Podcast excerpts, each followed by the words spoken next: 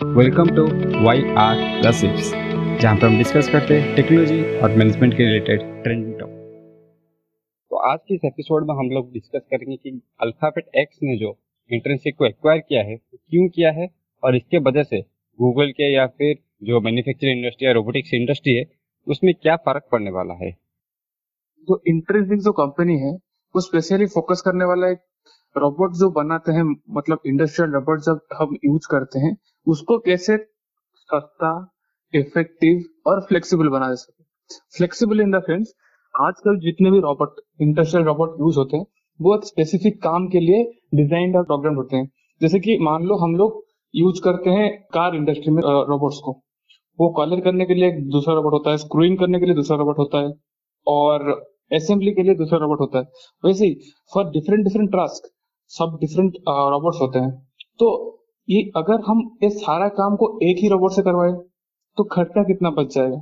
और उसके अलावा हम लोगों को पैसा तो बचेगा और मैन पावर भी बचेगा, उसको कंट्रोल करने वाले जितने भी चाहिए वो भी बचेगा और इलेक्ट्रिसिटी भी बचेगा। तो ये बहुत ही चीप हो जाएगा और फ्लेक्सिबल हो जाएगा। मतलब हम लोगों को बार बार एक काम पे ज़्यादा पैसा खर्च नहीं करना पड़ेगा। और इसको छोटे छोटे इंडस्ट्री में भी यूज़ कर सकते हैं, जैसे कि सोलर इंडस्ट्री स्टील इंडस्ट्री यहाँ पे मैन पावर बहुत ज़्यादा यूज़ होता है। और वहाँ पे रोबोट का इसलिए इस्तेमाल नहीं हुआ है, क्योंकि वहाँ पे बहुत ज़्यादा वर्क होता है और different different kind of work होता है, जिसको कि रोबोट्स प्रॉपरली नहीं कर पाएँगे। अगर ये जो इंटरजी जो कंपनी है, उसका जो आइडिया गोल है, वो ऐसे सॉफ्टवेयर बनाए, जैसे कि रोबोट को प्रोग्राम कर सके डिफरेंट डिफरेंट टास्क के लिए। मतलब अभी एक ही रोबोट से हम लोग कार इंडस्ट्री में कलर भी कर पाएँगे स्क्रूइंग भी कर पाएँगे और असेंबली भी कर पाएँगे। अगर एक रोबोट से सारा काम हो गया तो हमको ज़्यादा पैसा भी खर्च नहीं करना पड़ेगा और उसी में से ही हम लोग मैक्सिमम आउटपुट निकाल सकते हैं और कंट्रोलर मतलब जो कंट्रोल करता है वो रोबोट को एक ही कंट्रोलर से सारा काम हो जाएगा। और वो बेसिकली फोकस करते हैं आर्टिफिशियल इंटेलिजेंस और डिफरेंट टेक्नोलॉजी जैसे कि मशीन लर्निंग जैसे टेक्नोलॉजी को यूज़ करके एनहांस करने के लिए उनके परफॉर्मेंस को। और वो प्रोडक्ट अभी रेडी तो नहीं है, पूरा कंप्लीटली मार्केट रेडी तो नहीं है बट वो बोल रहे हैं कि ऑलरेडी टेस्टेड है, और उनका प्रोडक्ट जो है सॉफ्टवेयर प्रोडक्ट वो ऑलरेडी मेच्योर्ड है। हाँ ये भी सही है, क्योंकि अगर, ये तुमने जैसे कि बोला, ये स्मॉल स्केल इंडस्ट्री या कि इंडिया में अगर कहे तो एमएसएमई e के लिए बहुत ही फ़ायदेमंद होने वाला है। क्योंकि अगर बड़े बड़े इंडस्ट्री है ना उनके पास हाँ मानता हूँ उनका एफिशिएंसी अच्छा हो जाएगा, उनका प्रॉफिट अच्छा हो जाएगा मार्जिन अच्छा हो जाएगा, सब अच्छा हो जाएगा मैन पावर भी घट जाएगा, लेकिन उनके पास अभी इस चीज़ को एफोर्ड करने के लिए पैसा है।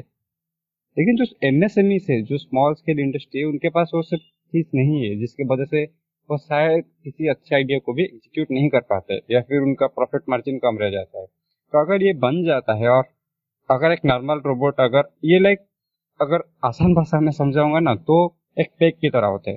समझ लो, तुम्हें कोई कोर्स लेना है।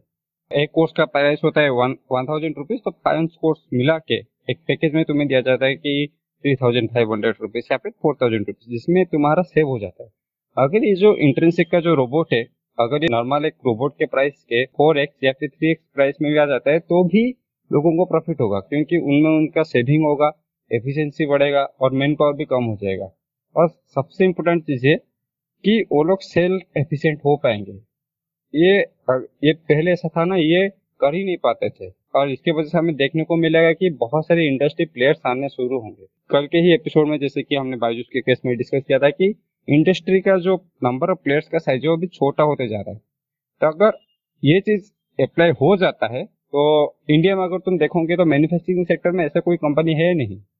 लेकिन अगर इस तरह का चीज़ अगर इंटर्नशिप करती है या फिर कोई और भी कंपनी करती है तो जो मैन्युफैक्चरिंग सेक्टर है इंडिया का या फिर दूसरे कंट्रीज़ का भी, जो अफ्रीकन कंट्रीज़ है, जो स्मॉल कंट्रीज़ है उनका भी बूस्ट होना स्टार्ट हो जाए, क्योंकि जो एमएसएमई से छोटे छोटे जो लोग जो एफोर्ड नहीं कर पाते वो चीज़, वो खुद आके ये चीज़ खरीदेंगे और मैन्युफैक्चरिंग और अपने टेक्नोलॉजी के ज़रिए इस चीज़ को आगे लेके जाएँगे और इतना बड़ा स्केल पे जब मैन्युफैक्चर होगा तो एक्सपोर्ट होना शुरू हो जाएगा तो एक कंट्री के लिए भी बेनिफिशियल हो सकता है आगे चीज़।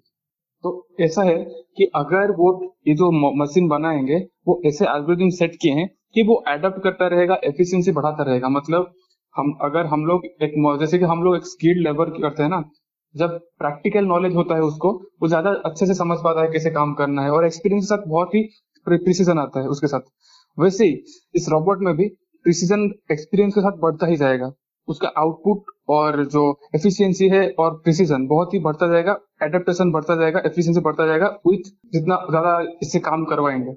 और सबसे अच्छी बात इसका यह है कि ये वो वो लोग बोल रहे हैं कि बहुत ही सस्ते में आप लोगों को मिल सकता है और बहुत छोटे छोटे रोबोट्स को भी प्रोग्राम कर सकते हैं। क्योंकि बहुत स्मॉल रोबोट जैसे कि स्क्रूइंग एक रोबोट होता है उसमें कुछ काम नहीं होता है एक मोटर होता है उसको फिर बस घुमाना पड़ता है स्क्रू को।